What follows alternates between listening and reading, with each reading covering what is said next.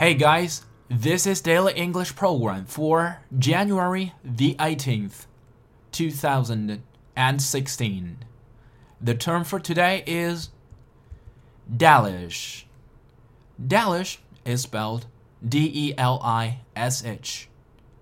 Delish 意思是美味的，在口语中人们常常用 Delish 来替代 Delicious.That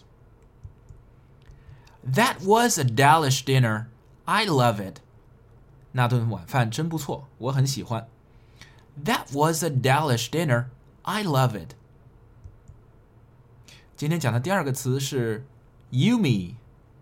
Yummy is spelled Y-U-M-M-Y. 和刚刚的 delish 类似 ，yummy 的意思呢，也是好吃的、美味的。Do you know the baker who can make yummy bread, muffins, donut, even cheesecake? 你知道那个面包师吗？他能做出美味的面包、松饼、炸面包圈，甚至是奶酪蛋糕。Do you know the baker who can make yummy bread, muffins, donut, even cheesecake? Strawberry cake for tea? How yummy!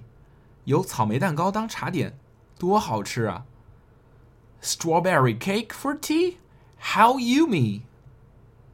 那大家会发现，我刚刚在读这几个例句的时候呢，表达的有点夸张。实际上呢，这就是英文和我们的中文比较大的一个区别，就在于他们的表达呢，就是这样的夸张了。这样呢，你才能说得一口地道的英文。For more video series of my show.Please check out my website at 2bguy.com or follow us on WeChat.